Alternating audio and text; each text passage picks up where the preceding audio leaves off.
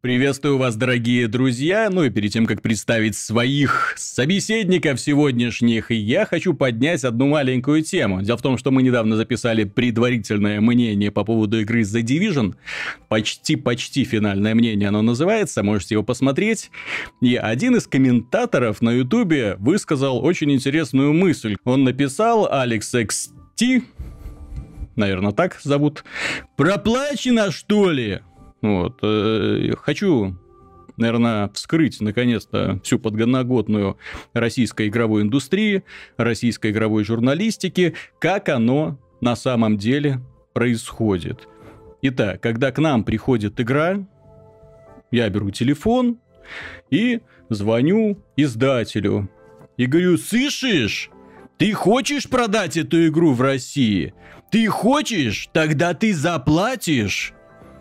Ну, естественно, все там ходят, не знают, что делать, в шоке, что же делать.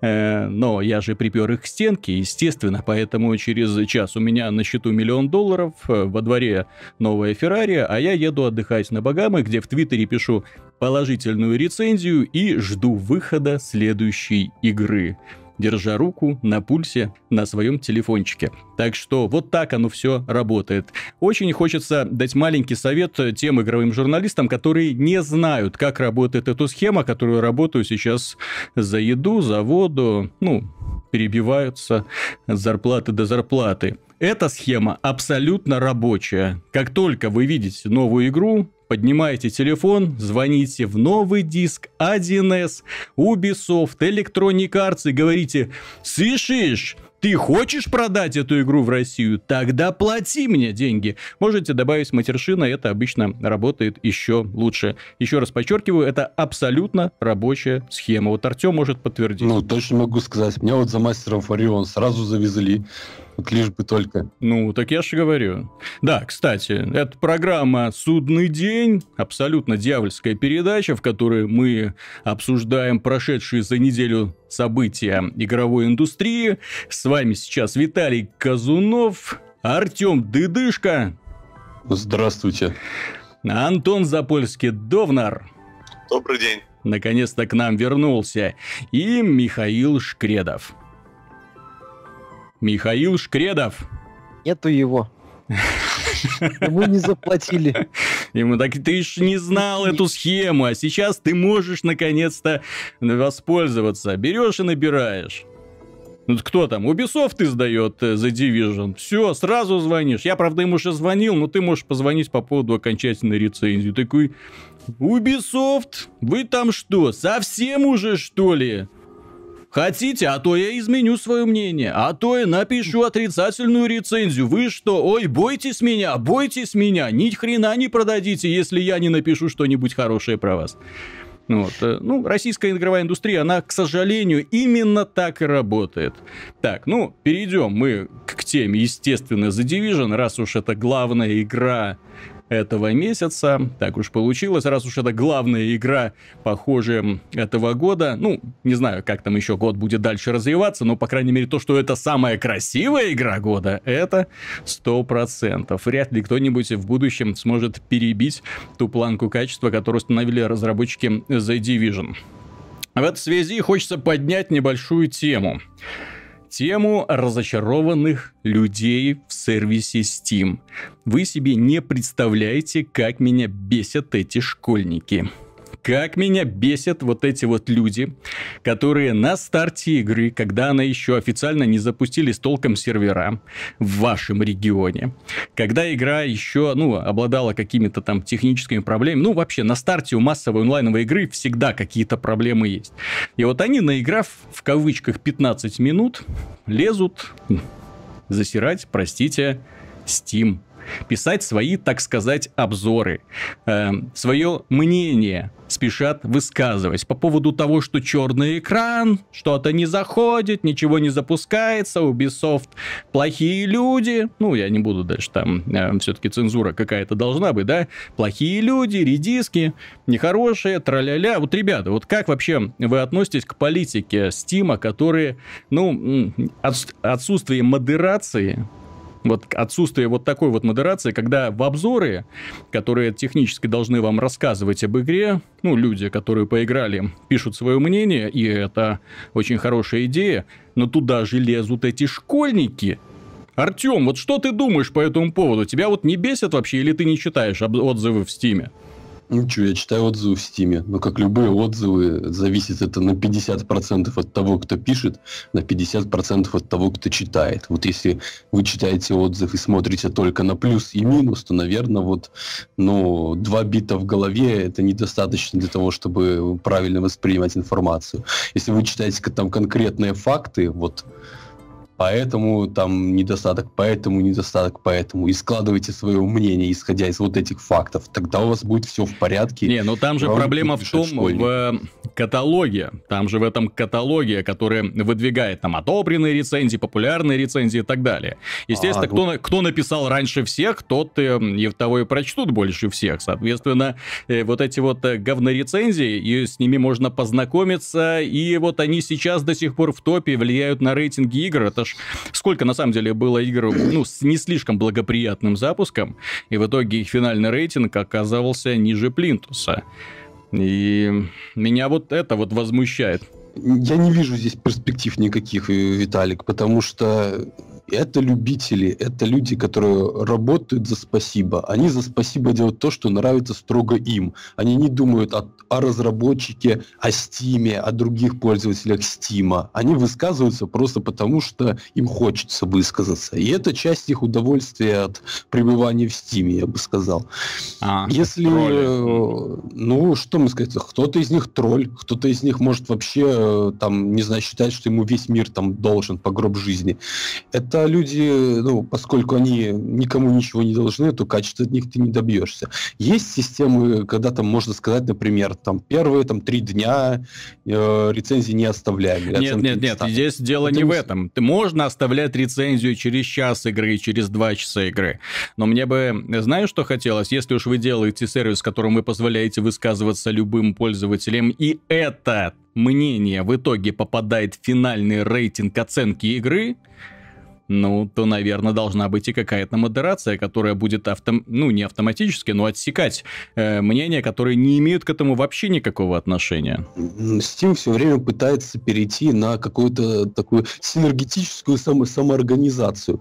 И там модерация как таковая ручная, она в принципе невозможна, потому что откуда модератор знает, что правильно, а что неправильно. Тут должна быть тогда система, например, э, что влияют комментарии, комментарии, которые получили сами, там, 10 лайков, например. Вот, чтобы у комментариев был, была необходимость накапливать лайки, и эти лайки заменяли бы вот эту вот дату просто. И это вот они бы учли. Это ну, математические схемы, их нужно сидеть, просчитывать математиком mm-hmm. и э, отлаживать. Тогда можно чего-то добиться. Это mm-hmm. работа очень нетривиальная. Вот, ну, тут стоит сказать следующее. Примерно так же, как и отзо- обзоры в, на метакритике, пользовательские обзоры на метакритике, э, оценивать их и относиться к ним как к какому-то среднему градусу по больнице не приходится, потому что в данном случае эти мнения, знаешь, такие вот просто такие истеричные мнения. То есть даже если ты хочешь написать какую-то взвешенную оценку, а, взвешенную рецензию, или найти взвешенное мнение, то тебе приходится продираться через таких вот людей, которые ставят нули и десятки. Ну, то есть неадекваты. Ну, это как раз и есть, к сожалению. По больнице, по определению. В морге ну, да. холодно, наверху у всех горячка, да? А в среднем по больнице все здоровые. Ну, так правильно. Я, когда сказал, что я пользуюсь рецензиями Стима, то вот это как раз не относится к вот этим всяким среднеарифметическим, ну, простите, простите меня, любой, кто в школе там учился на математике, знает, что среднее арифметическое это, по-моему, четвертый класс, да, среднеобразовательной школы. Ни mm-hmm. один социолог не пользуется среднеарифметическим. Вот ни один человек, который там, не знаю, хоть какие-то математические замеры делает, вот, он никогда этим не воспользуется. Но есть смысл только вот, да, просматривать все рецензии, выбирать из них толковые, хотя бы по количеству написанных, написанного текста, да, по формальным признакам, и читать, вот, тогда в этом есть есть польза. Э, у меня, знаешь, вот есть предложение, такое больше подчеркнутое из социальных сетей. В конце концов, Steam это больше такая игровая социальная сеть. Вот на Фейсбуке недавно ввели смайлики. Ну, огромное количество всяких смайликов, которые позволяют тебе э, свое отношение к материалу высказать. Вот было бы неплохо, если бы в Steam было не просто «да», «нет», да, а чтобы э, там можно было там удивительно, восхитительно, ужасно, отвратительно, игра заставляет меня плакать и так далее. Ну, вот так, чтобы не оценками выставлялось, а вот именно смайлами для того, чтобы пользователь мог э, выбрать более-менее ну, адекватное решение без, кра... без э, красных рожец этих. Ну, это же нас переводит на вопрос э, социальных сетей, геймерских, программистских и так далее. Этим уже давно прошли большие социальные сети, там все эти вот, хабра, хабра, они, э, во-первых, у них можно почитать достаточно интересные статьи о том, как у них начисляется рейтинг. Во-вторых, там всегда система оценивания, например, такая, там, плюс 1, плюс 2, плюс 3, минус 1, минус 2, минус 3, э, смешно, э, нравится, возмущен и там, не знаю, злая трава, да, вот, э, минимальный набор. И ну, другие еще с тех пор пытались куда-то продвинуться. Не всем, конечно, хватает терпения и денег э, довести это до ума, но э, Steam э, достаточно серьезный сервис, который мог бы в эту сторону э, Особенно, да, бы, когда ну... по позволил всем, кому не лень, подходить к микрофону и забивать в итоге эфир. Антон, Антон, да. вот, а ты часто пользуешься сервисом Steam для того, чтобы узнать что-то мнение? Э, не поверишь, я вот вчера решил как-то э, нарвался на эти обзоры, решил я их почитать. Угу. И, как ни странно, в основном я понял, что скажем так, степень адекватности зависит от популярности игры. То есть, если игра супер популярная, вот Division, который там все там школьники горели, хотели, о, супер графон и так далее, и вот тут они получают, ну не могут они поиграть на старте нормально, ну там не могут первый денек запустить, или у них вообще не пошла игра. Вот, слишком большие требования. И вот они пишут там что-то, э, кошмар какой-то, пишут, что все плохо, Ubisoft там угу. обманули и так далее. А если игра, скажем так, э, я читал на Grimdown обзоры, я читал обзоры на ММОшки там некоторые искал, что-то просто просматривал. Вот. И если игра не сильно популярная, то человек, который пишет обзор, заинтересован э, в том, чтобы пригласить других людей играть в нее. Ну, то есть он пишет э, ну, старается написать красиво, mm-hmm. адекватно, со всеми плюсами и минусами. Потому что вот он как бы про себя даже думает, что он вот какую-то пользу для игры делает. А здесь мы получаем просто такой глаз народа, то есть такое бессознательное, коллективное, бессознательное, которое кричит. Вот и, бессознательный вопль, причем вопль, который вот именно... Я вот смотрю эти 15 минут, что ты мог увидеть за 15 минут? Куда ты лезешь со своим мнением? Кого оно интересует? Что? Что оно? Так знаешь, самое смешное, что как раз вот это вот и есть самое полезное, что есть, потому что вот на, на этом фоне можно всегда играть. Это как реклама и так далее, это все какие-то вот эти э, эмоции именно, вот, ну, чистые эмоции, и на них как бы издатель чаще всего и играет. Он не играет на взвешенном мнении каком-то, он играет именно на эмоциях. И ему очень важно смотреть вот на эти крики и так далее, потому что вот на основе их можно очень даже неплохо, скажем так, продавать и получать прибыль. Э, ну, как на хороших, естественно, так и на негативных. Он делает выводы и старается что-то делать. Угу. Ну, понятно, понятно. Ну, в целом, здесь у меня одно только мнение, что если уж вы дел начали делать свое подобие социальных сетей, то нужно э, или модерировать ну, и не, даже не социальных сетей, там есть отдельный форум, где можно свое мнение высказывать, опять же, вот я вот это я не понимаю, если есть отдельный форум, куда можно прийти, э, пожаловаться, там же вот идет обратная связь с разработчиками на форуме Steam, вот это меня рубит. То есть можно туда зайти и расписать свою проблему, и или тебе дадут совет, или даже сами разработчики скажут, что да, мы решаем эту проблему, будем делать. Но вот э, выходить и начать вопить, портить вот эту вот линейку обзоров, э, это над этим нужно будет Valve еще долго работать, но опять же, нужно не в последнюю очередь смотреть на другие социальные сети, где с подобными, ну, проблемами, конечно, у социальных сетей другая немного направленность, но с подобными проблемами там более-менее научились справляться.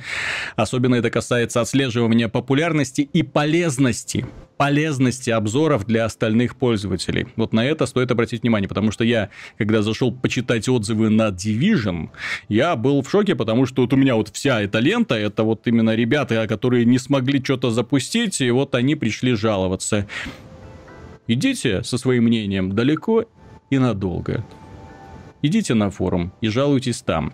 А Миша у нас уже игру практически уже совсем вот со всех сторон ее успел оценить, рассмотреть, и мы с ним когда делали наш подкаст, э, он был основан на почти-почти финальном мнении. Вот сейчас Миша уже почти составил финальное мнение свое. Он прошел все миссии, победил финального босса вертолета. Вот, это большой секрет, что там в конце, оказывается, есть еще и финальный босс. А, и немного побродил по темной зоне. Что же находится в этой темной зоне, Миша? До хрена бронированных гопников, других болванчиков. Очень ну, интересно. Агенты. И другие агенты бегают. Вот, иногда друг на друга нападают.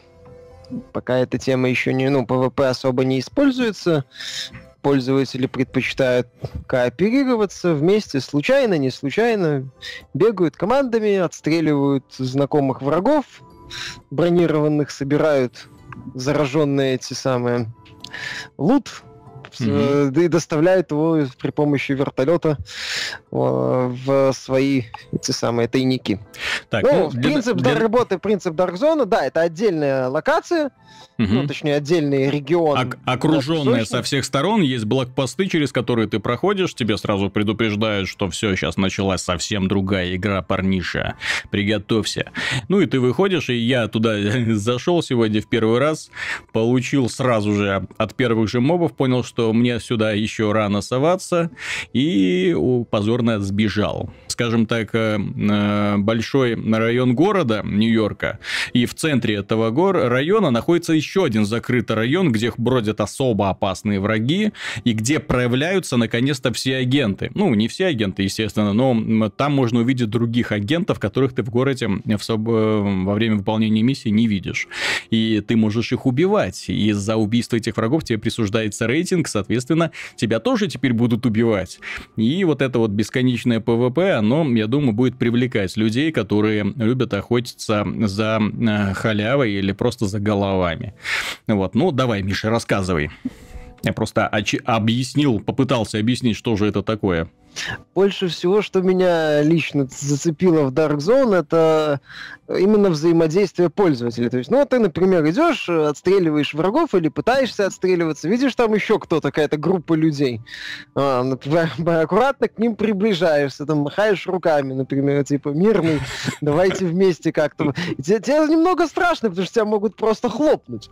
Mm-hmm. А, вы собираете там этот, э, ну, вот эти вот все оружия посильнее, там, броню и так далее.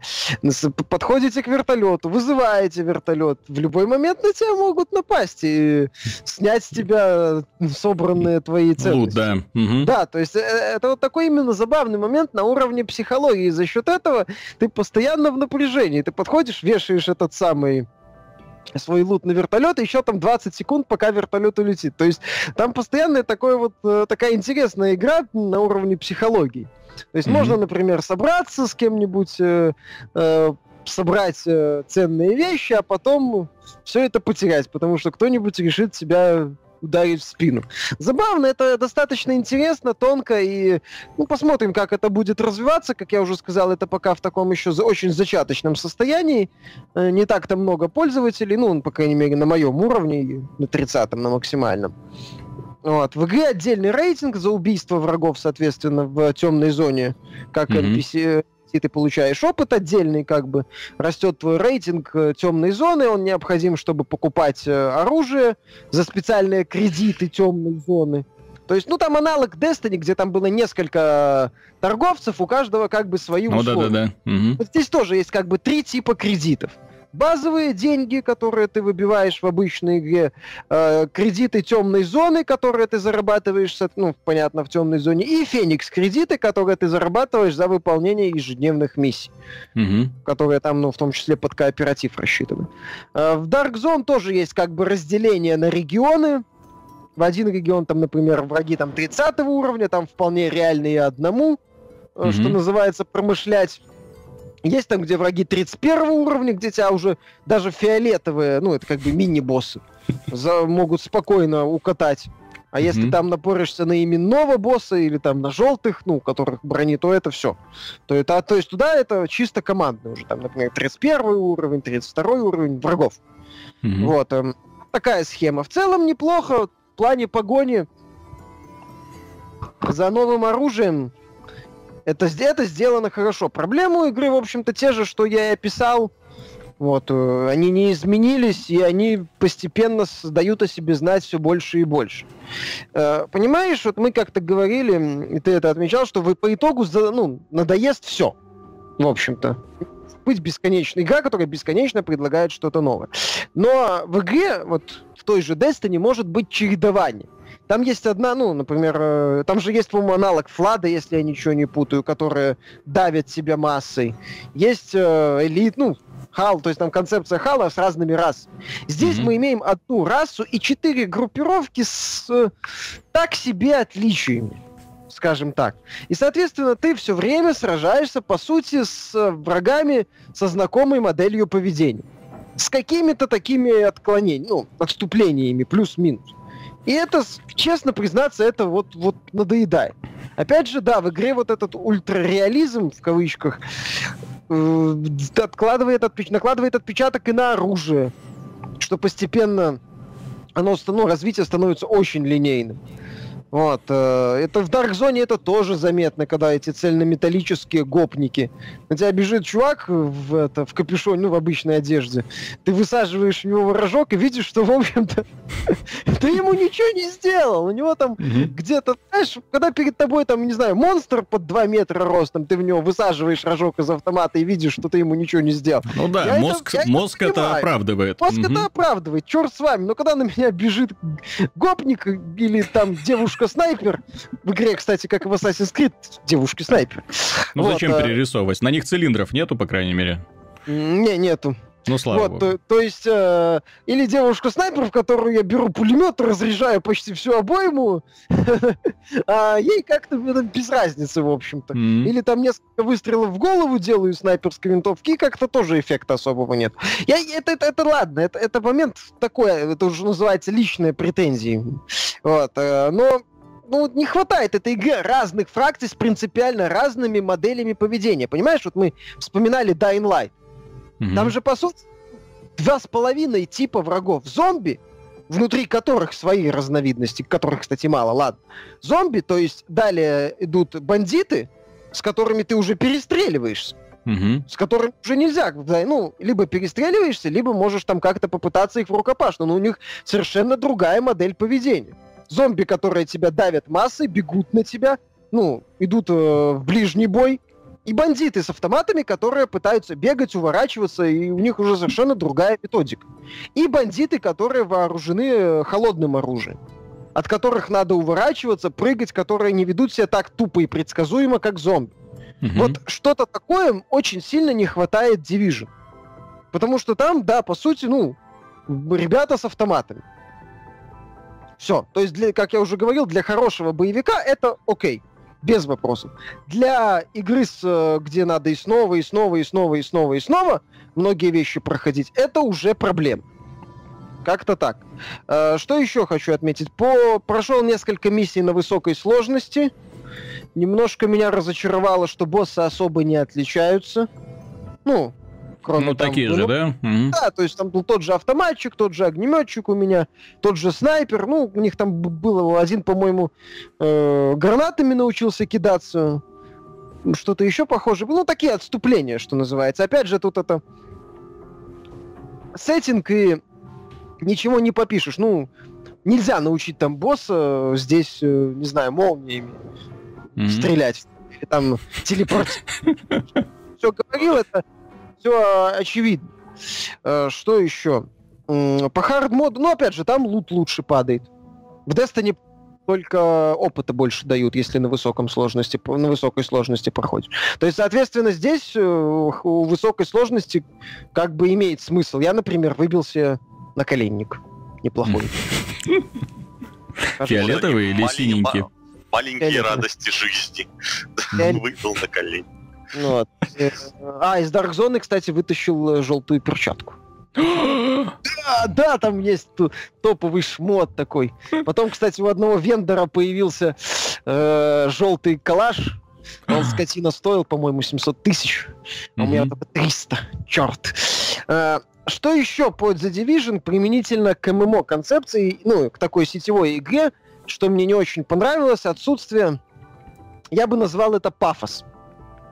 То есть вот мы это, опять же, в стриме отмечали в своем э, предварительном мнении, что э, герой пятого уровня, герой 28 уровня. Угу. Никакой разницы. Ну, вот, если я ничего не путаю, у меня после получения 30 уровня нашивка появилась на, на плече. Вот, собственно, все. То есть там есть куча внешних а, всякого, а, всякой одежки, но она не уровне зависимая. То есть как бы крутой персонаж никак-то не может показать свою крутость.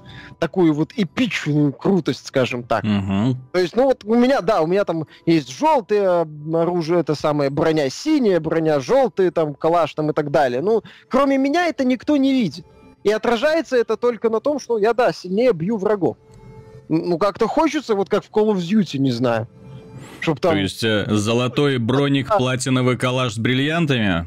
Ну, Или чтобы такое? переливающиеся молнии и чтобы лава сочилась изо всех отверстий? Ну, понимаешь, чтобы если я там бежит э, в мою э, сторону человек, у которого там такое крутое вот броня, я бы понимал, что его, на него нападать не надо. А mm-hmm. может быть и стоит нападать. Или ты бежишь там 30 уровня, там, с неплохой вроде экипировкой, такой весь из себя крутой, и тут на тебя нападает какой-то нуб, или там два нуба, которые mm-hmm. хорошо, возможно, прокачаны или не так хорошо экипированы, но твоего уже уровня. И за счет каких-то крутых действий тебя укатывают. Это ж, блин, классно. Mm-hmm. Конечно, понятно, что стул, скорее всего, сгорит, но это отличный момент. То есть вот это вот, это вот пафоса именно вот кастомизации на э, с какими-то такими крутыми бонусами, которые бы отмечали твои заслуги. Визуальными бонусами, да. бонусами. Э, это бы игры, этого игры тоже не хватает. Да, там им ты можешь одеть себе какой-нибудь костюмчик, полученный по предзаказу, и да, забавно, вот мимо меня пробежал чувак в относительно таком прикольном костюме 10 левела. Mm-hmm. Выглядел он, ну, в плане внешности лучше меня. Отлично. Ну так мне, мне, например, из-за того, что у меня э, был куплен Rainbow Six Siege, мне досталось э, костюм оперативника из Rainbow Six Siege. Тоже выглядит лучше всего того, что можно выбить в этой игре. Лучше, потому что, по крайней мере, видно, что человек военный, а не драные джинсы и помятый свитер, который мне тоже выпал. Я не знаю, кто это носит, в принципе, в здравом уме в подобных играх. Так в том-то и дело, нужны какие-то вот эффектные такие вот э, внешние, м- внешние моменты, э, касающиеся внешнего вида героев, чтобы, ну, ну, эффектно было, что ты выходишь, да, вот, вот он я, понимаешь? Или там видишь кого-нибудь и говоришь, да, вот, вот, вот он крут без э, особых таких представлений. Это было бы классно. И в подобной игре это принципиальный момент. Э, у The Division остается отличный огромный бонус в виде визуального и звукового дизайна. Это на самом деле крайне впечатляющая игра, это стоит иметь в виду. Мне очень понравилась идея с открытием новых убежищ, в каждом из которых сидит свой собственный товарищ, который тебе отдает задание. Характер у этих товарищей разный, и иногда просто ухахатываешься от того, что они тебе говорят, так что ты все-таки в игре и есть забавные персонажи, и это не стоит учитывать. Огромное количество разнонаправленных дополнительных миссий, и я надеюсь, что с выходом дополнений они будут расширяться.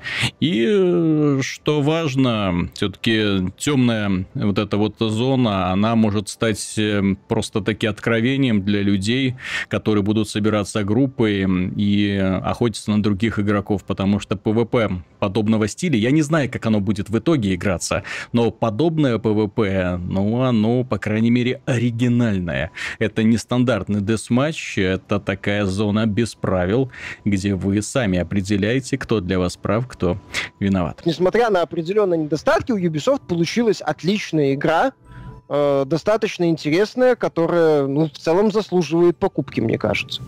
Может, не прямо сейчас, если вот кто-то хочет просто побегать, Э, возможно, чуть-чуть там подождать какой-то скидки, но это однозначно один из самых толковых и интересных проектов Ubisoft последних лет. Наверное, вот так.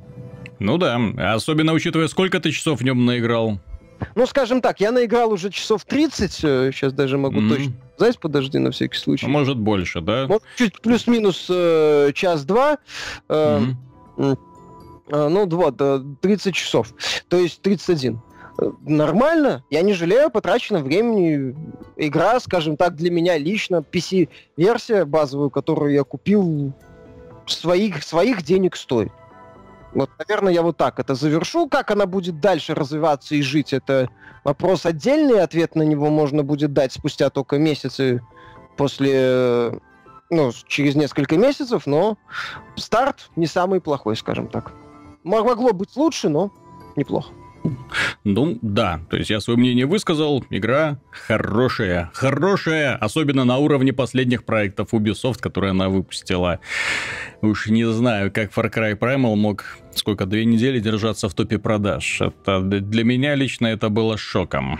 А ну, люди... Сейчас первого места стартовал. Переходим к следующей теме. Переходим к следующей теме. Мы нетрадиционным образом зачитаю сообщение Ильи Моисеева, вот, который сказал в комментариях, может мне лишь кажется, но как-то очень много негатива от вас в адрес всего и вся идет в последнее время. Всегда все критикуете и рукаете, минимизируя похвалы. Речь не только о данном видео, а в целом в последнее время от вас почти в адрес всего игр, девайсов, решений издателей и разрабов исходит идея «это провал». Переходим к теме, которую мы никак не будем критиковать, которой мы будем аплодировать и восхищаться. Ребята, Microsoft закрыла студию Lionhead. Ура, товарищи! Все рады, никто не будет критиковать. Все нормально с этой индустрией. Я рад? даже рад. Да. Мне не нравится, зря закрыли. О, давай, давай, давай. Вот мне нравится. У нас два человека, у которых разное мнение. Давай, Артем, ты, почему тебе не нравится? Ну, потому что Fable больше не выйдет. Потому что закрыть проект это самое тупое и как бы неприятное решение, которое только может быть. Серия очень хорошая, у нее хорошая база найти разработчиков приемлемых, которые доделали бы игру до конца, было возможно. Отследить, что там что-то не так, если там что-то не так, ну, как-то все сходятся в этом во мнении, можно было чуть-чуть заранее, а не в последний момент, когда уже нужно сливать воду. Замечу, что Fable 3 вышло сколько лет назад? 5-6, да? То есть ага. э, за это время, наверное, можно было сделать уже какой-нибудь онлайновый фейбл. Вот. Э, кто это... Ну, чем это время кто занимался? Ну, они и делали онлайновый фейбл. Fable Legends. Прошу прощения за серость. Ладно, я сейчас что-то другое, наверное, понимает под словом онлайн. Я помню, что Zelda Scrolls Online делался 8 лет. Ну так, э, да. Я просто к чему? Не-не-не, Lionhead Studios, они сделали Fable 2, Fable 3, с каждым разом все хуже, потом они сделали Fable The Johnny для Kinect, тоже, мягко говоря, не подарок, Fable Anniversary за это им спасибо, они пересадили первый Fable на движок Unreal Engine, и вот они работали Fable Legends, что-то типа Доты. Такая. Господи, я была. умоляю, что-то типа Доты это не онлайновый РПГ. Ну, сейчас... ну, начнем, что Fable никогда не был РПГ. Ну да, это такая... Не надо. Fable был РПГ, еще вникать в то, что это, блин, было не РПГ, это уже э, как бы отдельные дебри копаться непонятно зачем. Fable 1 абсолютно шикарная культовая игра. Как бы мало того, что выдержала переиздание на, на ПК, так еще потом переиздалась для HD. Это, наверное, не каждый раз такое бывает. Вот, то, что кто, когда кому-то... надо с распиаренного проекта бабла срубить. А откуда он распиаренный, если не с Fable 1? Кто его распиарил? Ну, Fable 1 был распиарен адски. Я, я помню, я очень хорошо помню тот хайп, который окружал Fable 1. Я очень да, хорошо я помню многие обещания Петьки Мулиньо, который mm-hmm. звездел так, Обещания когда, может когда быть я вышел, я, когда вышел Fable, когда я его запустил, я охренел.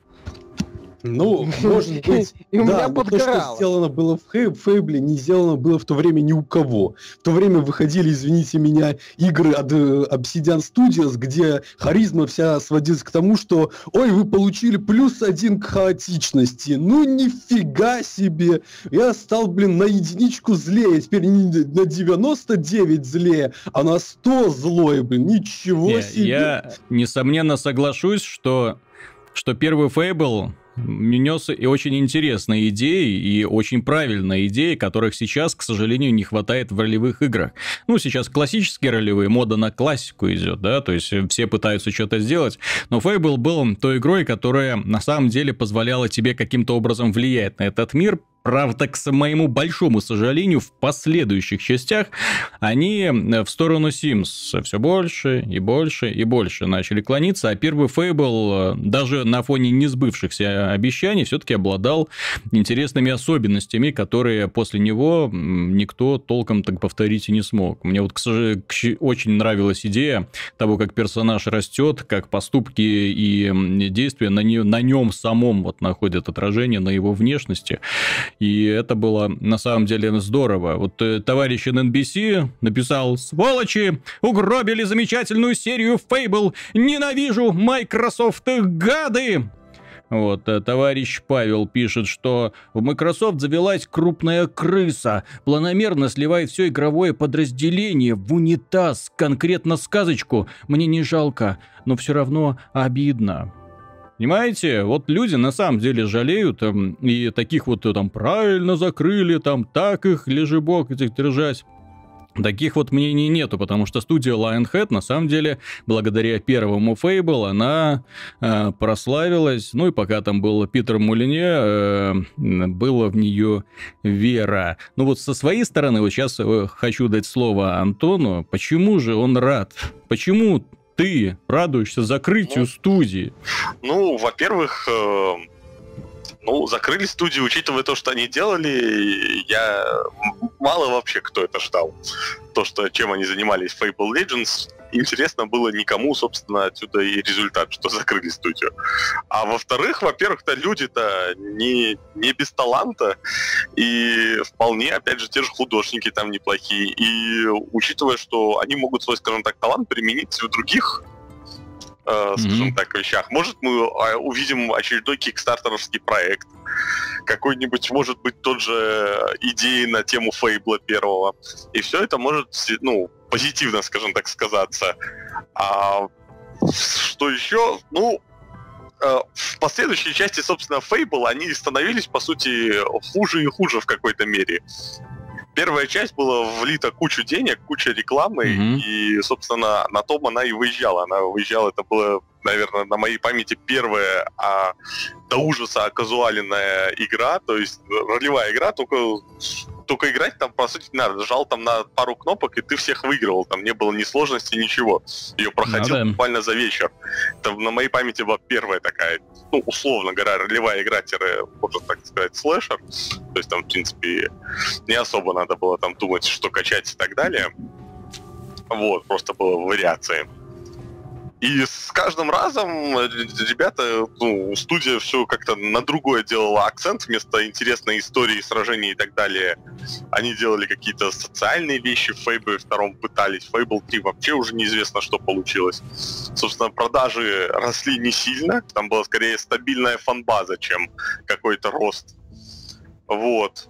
Поэтому о том, что закрыли, ну, для меня это как бы, ну, вообще никак. Ну, то есть, и студия никогда были, по сути, жили на лаврах первой игры, ну, вернее, на лаврах mm-hmm. первого Fable, именно если брать предыдущее поколение.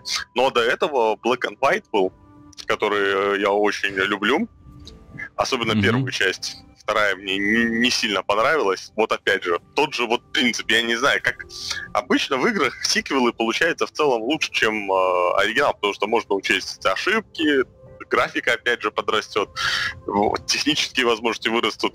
Но вот у Lionhead почему-то складывалось так, что у них все получалось наоборот. Вторые части выходили, и последующие сиквелы выходили хуже, чем оригинал. Ну, я со своей стороны отмечу следующее. Здесь дело не только в Lionhead Studios, дело в том, что Microsoft закрыла кучу студий. Вот они закрыли студию Pressplay, создателей такого достаточно топорного платформера Max The Curse of Brotherhood. Они закрыли компанию Big Park, которые создали Kinect Joyride, Kinect Sports Season Putu и прочий трэш для Kinect. Они закрыли студию Good Science Studios, которые тоже делали игры для Kinect, Kinect Star Wars и Kinect Adventures. Также в разнос пошли студии, которые занимались какими-то играми для шлема дополненной реальности HoloLens. Таким образом, нам мне кажется, что Microsoft готовится очень и очень сильно перестраивать в первую очередь свой бизнес. Они просто сбрасывают за борт все лишнее. Лишнее. Kinect. Они от него избавились. Студии, извините, ребята, вы уже не нужны. HoloLens чисто будет для работы, для учебы это совсем не то устройство, которое люди будут э, надевать на голову, придя домой, для того, чтобы посмотреть фильм на стеночке или початиться, початиться с кем-нибудь в скайпе. Окей, поэтому вот эти специалисты нам больше не нужны. Но если вы думаете, что у Microsoft дела в игровой индустрии все плохо, то нет же, у них же осталась студия 343 Industries. Halo Series продолжается. Студия Turn 10, э, Forza Motorsport расширяется за счет PC аудитории. Рэа. Вот в будущем студия Рэа я тоже не уверен, учитывая, как куда они идут. И с стороны в сторону Моджанг. Окей. Майнкрафт Forever. Да? И студия Coalition, который будет поддерживать э, сериал Gears of War. Все. У них есть студии, которые занимаются их брендовыми сериями. И огромное количество студий, которые занимаются созданием эксклюзивов или консольных эксклюзивов для Xbox для Xbox, в том числе в составе Windows 10, окей.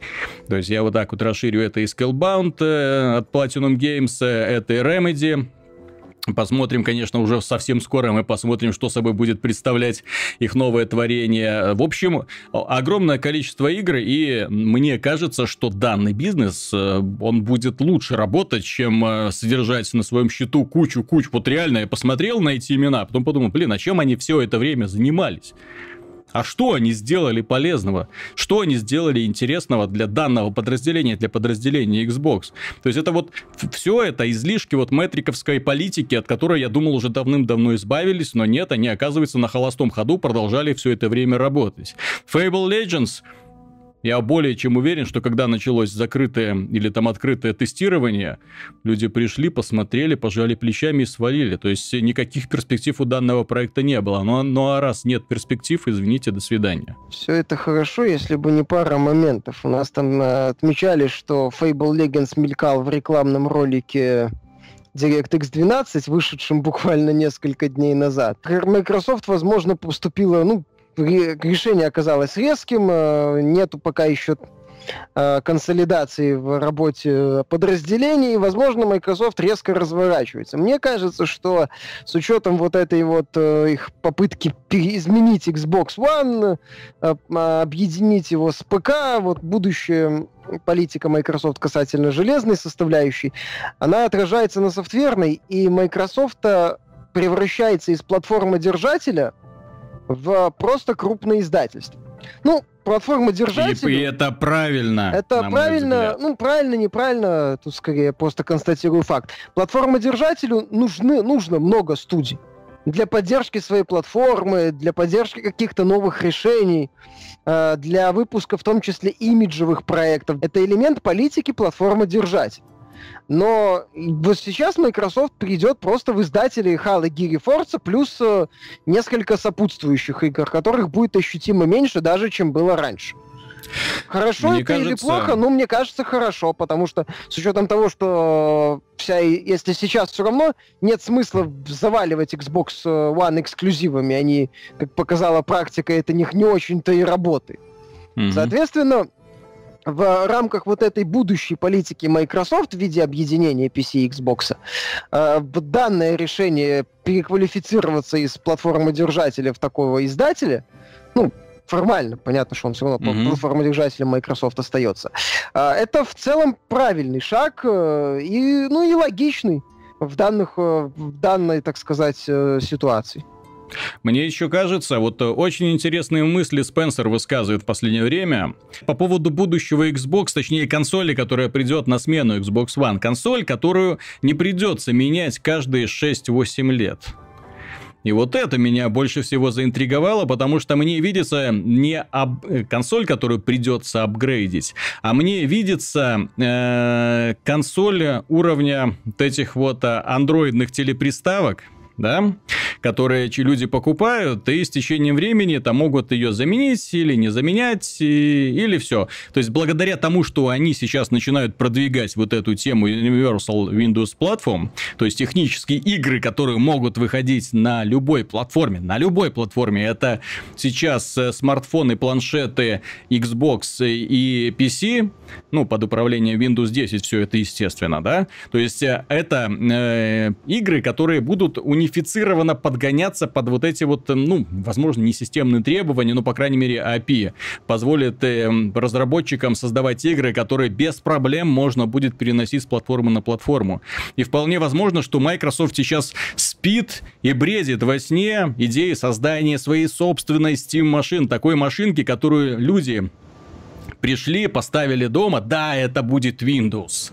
Но Windows с таким вот специфическим плиточным интерфейсом, допустим. Windows, который позволит тебе совершенно свободно запускать э, игры, плюс это будет старое поколение, он будет запускать их при плохих настройках, это будет новое поколение, он будет запускать их при хороших настройках и так далее. То есть что-то вот вроде этого, мне кажется, они начинают продвигать и посмотрим, к чему это заведет. У Microsoft огромное количество интересных идей, интересного видения будущего будущего планшетов, мне вот сейчас уже нравится как то, как они это видят. То есть это уже не планшет, это как бы ПК будущего смартфонов. Это не совсем смартфон, это тоже как бы ПК. И ПК это как бы уже не совсем ПК, это больше. Ну и вот телеприставка, которая как бы уже и не телеприставка, а как бы уже и консоль с огромным количеством возможностей. Потому что платформа Universal, Universal Windows Platform, она позволит тебе запускать не только игры, но и огромное количество приложений, которые которые уже разработаны для Windows 10.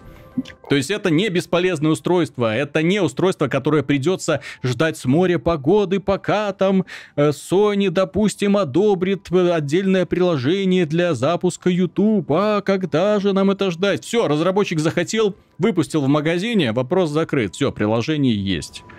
Вот это, мне кажется, очень важное решение. Именно платформа благодаря которой, от которой не просто развяжет руку разработчикам, которая позволит тебе и разработчикам самим и пользователям создавать контент, на отдельном устройстве. Устройстве, которое, допустим, будет не очень дорогим, допустим, будет не очень большим, которое вполне себе нормально встроится в экосистему у тебя гостиной и будет нормально работать. Захотел, запустил Gears of War, захотел Quantum Break, захотел, ну, какую-нибудь старенькую игру из Э, для э, Xbox 360. Их сейчас начали активно портировать на Xbox One, и я все жду, когда они объявят о том, что эти же игры будут запускаться и на PC. Очень жду. Мне кажется, что Microsoft здесь думает скорее не об инновациях и каком-то новом видении, а, скажем так, консолей домашних и так далее. Мне да. кажется, что Microsoft больше бредит э, огромными продажами телефонов, которые вот каждый год новенькие. Их каждый год раскупают, как горячие пирожки. Уже не имеет смысла. И мне Нет, кажется, что не в... этот этап мы уже прошли. Так суть в том, что Uh, да, там тенденция идет на спад, но суть в том, что у Microsoft с телефонным бизнесом все не просто плохо, а катастрофически да. плохо. Их платформа Windows там сейчас просто находится ну, доля упала настолько до такого-то, по-моему, что около 1% всех устройств сейчас это Windows телефоны только. Поэтому они сейчас зашевелились и начали предлагать, что, мол, наш компьютер, это, ну, наш Windows десктопный, это тоже мобильный, как бы, то есть у вас уже как бы есть mm-hmm. мобильный Windows, он теперь как на телефонах точно такой же. Но пока это не работает. Суть в том, что если брать западные рынки, то мы уже привыкли, что там люди э, разделяют вещи, то есть у них консоль для игр, компьютер для работы. И, в принципе, оно так и остается. Если посмотреть, э, опять же, топы продаж на ПК, ну, я имею в виду самые прибыльные проекты, это, естественно, free-to-play mm-hmm. которые там, ну и Blizzard. Вот, ну Blizzard сейчас тоже, в принципе, практически free-to-play. Если так взять, то те же Heroes of the Storm, Hearthstone mm-hmm. и Overwatch это все фри-то-плейные игры, по сути. Вот. Overwatch и, не фри-то-плей.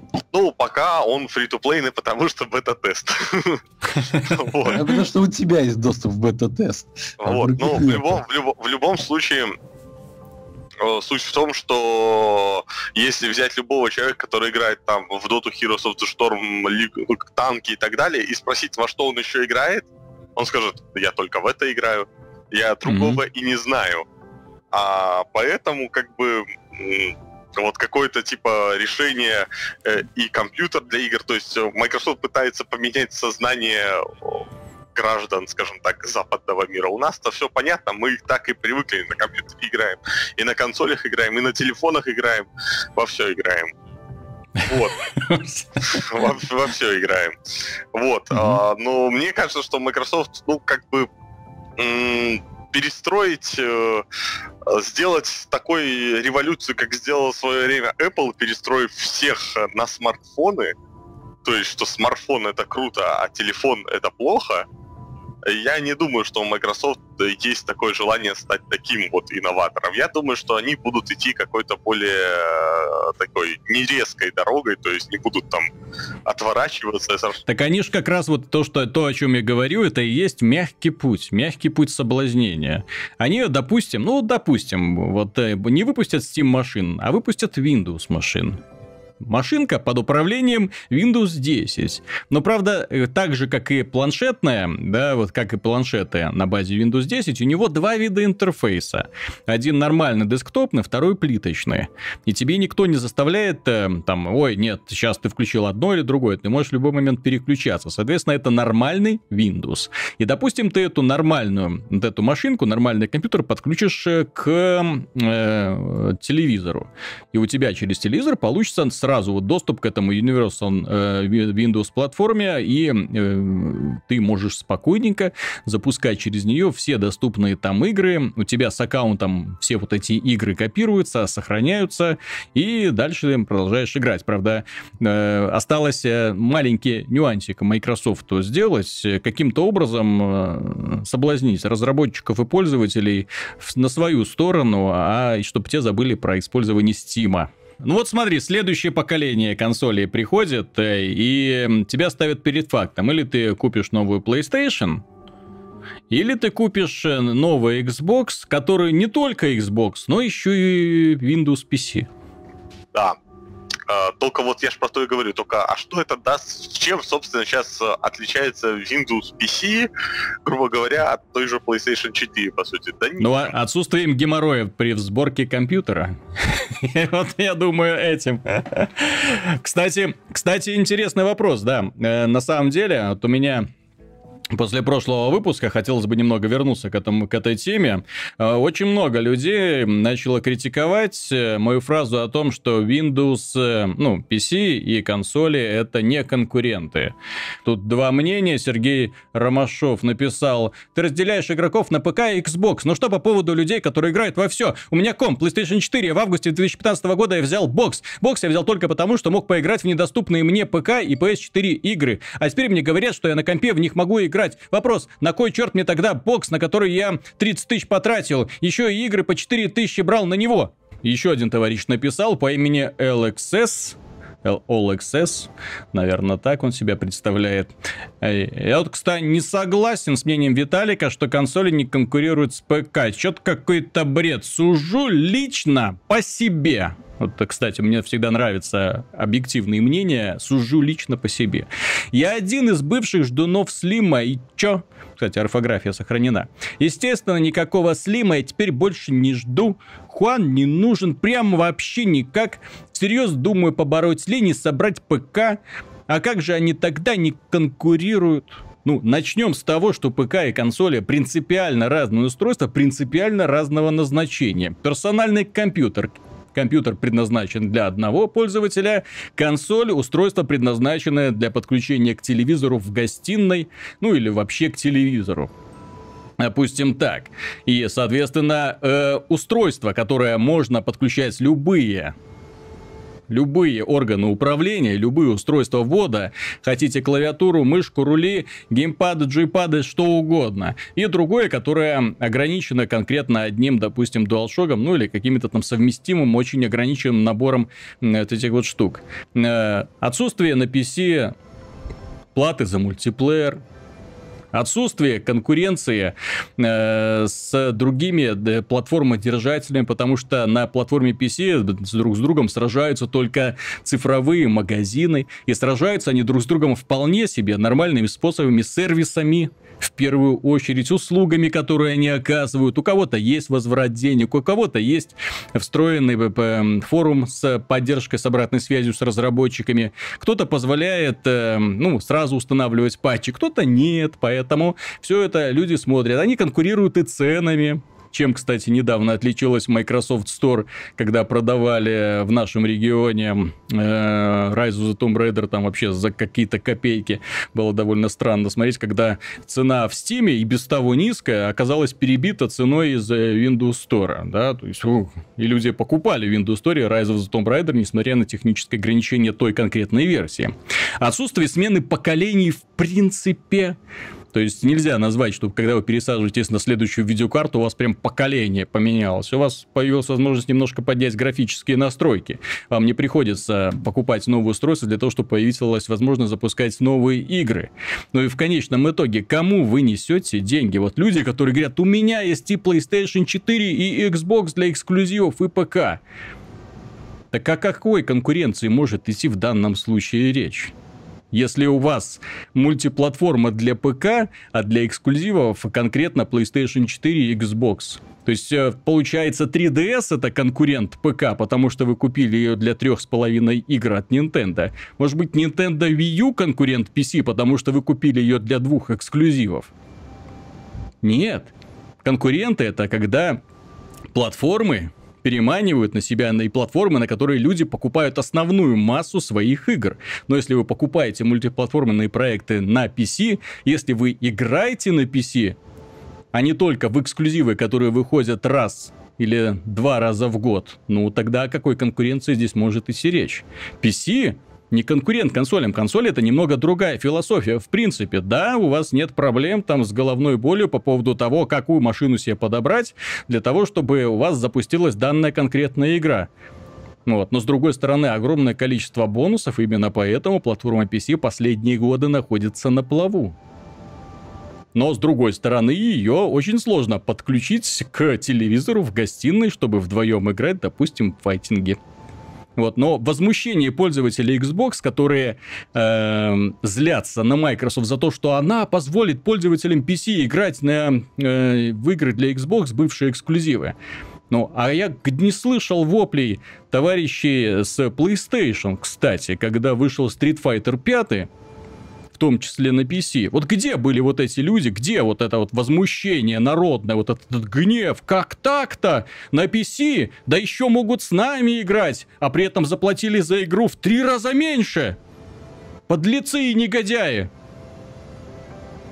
Вот примерно вот аргументы того же самого качества. Смартфоны тоже имеют с PC определенные игры, которые пересекаются, да, то есть есть э, своего рода кросс-платформенными, но никто в здравом уме их не назовет конкурентами друг другу. Когда вот была эра PlayStation 3 и Xbox 360, PC это был такой вот э, едва шевелящееся тело, едва шевелящееся пьяное забулдыгино тело, которое э, гнило себе в подворотне.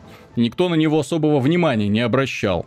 Ну, потом пришел Гейп его, да, там отряхнул, помыл, причесал, сбрил бородку, и вот теперь перед нами вполне себе респектабельный джентльмен, симпатичный, притягивающий к себе внимание. Но говорить даже тогда о конкуренции не приходилось. И поэтому то, что сейчас делает Microsoft, это не то, что конкуренция. Они вот опять же, пытаются предлагать две философии. И хотите, вот вам простое устройство, сразу все включено, подключаете к телевизору, но это тот же PC, это тот же вот сервис Xbox, вот э, запускаете, работаете как хотите. Или, если уже нет, то вот PC, вот большой, красивый, с двумя видеокартами, работаете, делайте на нем что хотите. Как это сейчас вот можно вообще говорить о конкуренции, мне в голову не помещается. Просто в голову не помещается. Особенно если учесть, что на одной платформе, на PlayStation 4, ну что, Uncharted 4 выйдет в ближайшее время. Да. Ну и все, вот и вся конкуренция.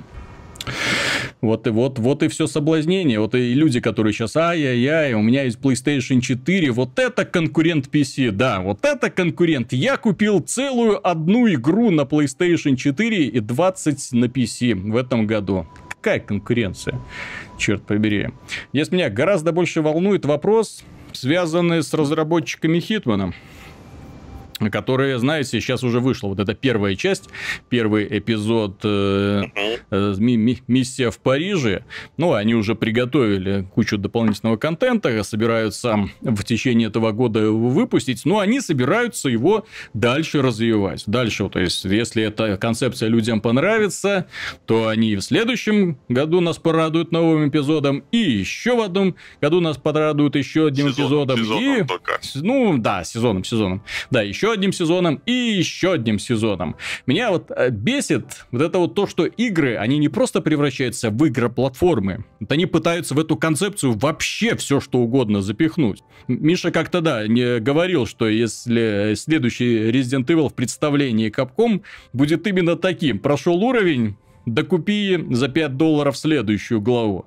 Вот, и вот здесь вот практически вот, вот она, вот она, мечта Капком, вот он, Это модель для следующего Resident Evil. Нет, так а, я говорю, Capcom, что... Да. Э, то есть вот она, реализованная. То есть они еще не успели подумать, а вот уже кто-то предложил. Поэтому в следующий раз, когда кто-нибудь из издателей подумает, блин, а надо же как-то вкладывать деньги в разработку, но нет, нет, нет положительных примеров. Вот теперь есть положительный пример. Крупнобюджетный продукт, который будет выпускаться на эпизодической основе. Отличная идея. Ждем свежих, схожих идей от э, Naughty Dog. Почему нет?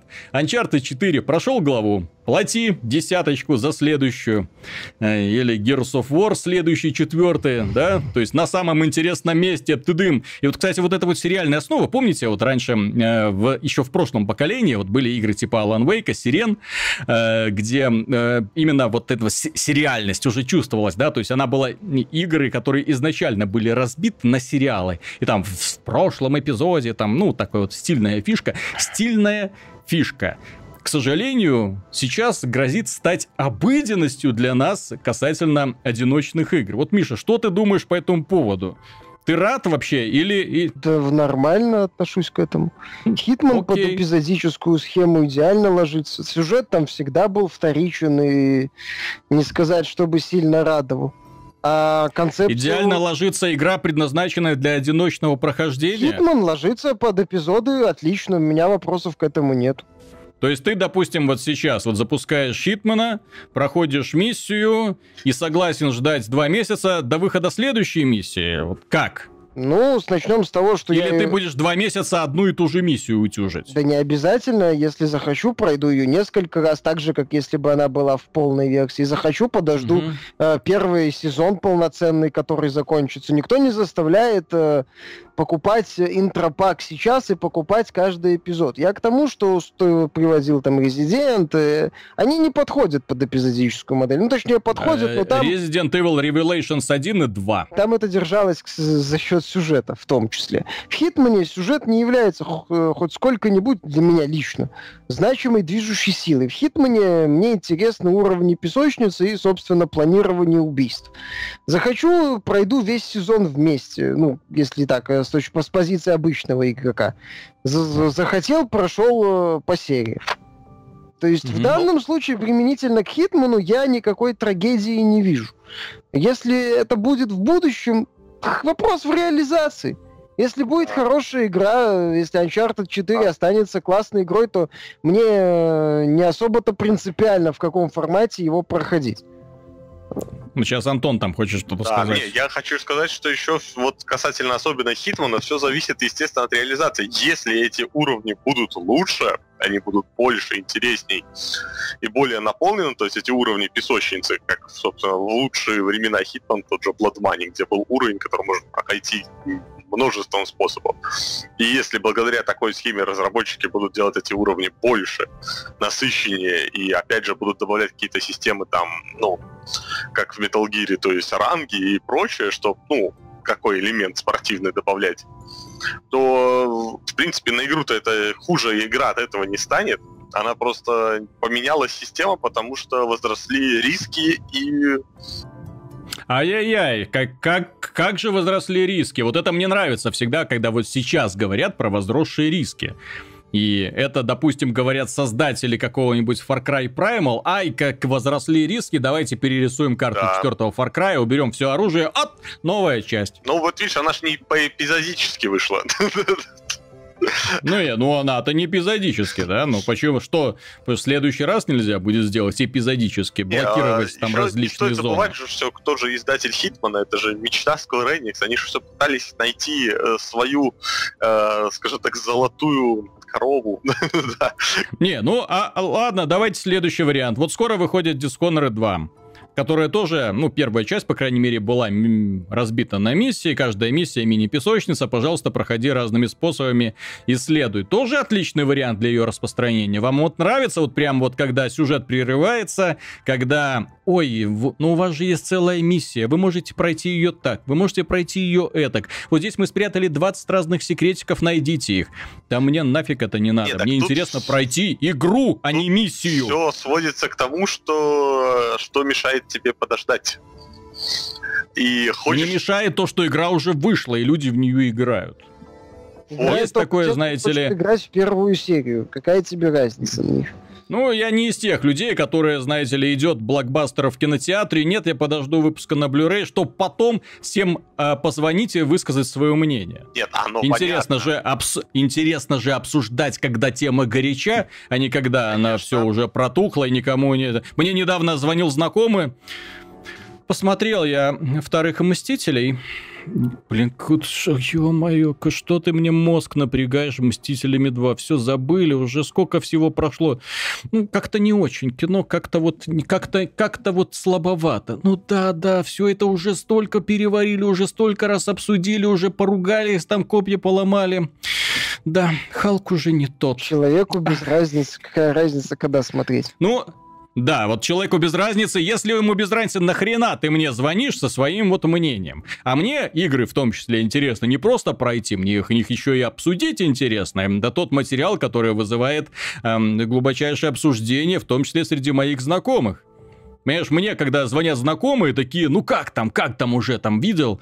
Я говорю, нет, как не видел? А мы тут уже вовсю, и как-то обидно становится, вот совсем обидно становится. Так, э, никто же не говорит, что все игры так будут выходить. Суть в том, что некоторые игры, ну, как Миша сказал, подходят из Хитмана, вот и в их числе как раз. Ага. А, но с другой стороны, сериалы все смотрят, смотрят, по эпизодам смотрят, еще как. Людям, в принципе, сериальная основа, она нравится, потому что у человека, как мы уже говорили, про сессионность игры, так, собственно, и про эпизодичность. То есть ты сел, поиграл, Угасает интерес даже к тем сериалам, которые есть. О, выходит новый Walking, новый сезон Walking Dead. Окей, опять куда-нибудь придете, будете ныть, спорить, поубиваете друг друга, потом так, в итоге это... набежит толпа мертвецов, выгонит вас в новое место. Вот интересно мне, вот когда. Сериалы — это показатели общественного мнения. Людям нравится, а то, что перестало нравиться тебе или кому-то интересно, ну так да. Со временем люди все же делятся, скажем так, э, э, делятся по своему, скажем так, интеллектуальному развитию и их потребностям, скажем так в этом интеллектуальном mm-hmm. развитии. Поэтому, собственно, то, что выходит такой-то сезон э, Walking Dead, говорит только о том, что он популярный. Mm-hmm. А, а о том, что он стал глупее, тупее и перестал быть интересным, ну так э, да. С другой стороны, вот в Call of Duty какую часть уже играем? Ну ладно, черт с ним. Я здесь уже ки- киноиндустрию трогать даже не собираюсь, потому что я не специалист, никогда себя специалистом в этом деле не считал, потому что я недостаточно всеяден для того, чтобы быть специалистом. Потому что если мне фильм не нравится, я его через полчаса прерываю. Идите лесом. Если вы не смогли меня заинтересовать, просто идите лесом. Вот. Но, к сожалению, из кинотеатра так не получится уйти. Э, Все-таки деньги уплочены, уже хочешь не хочешь, сидишь до конца.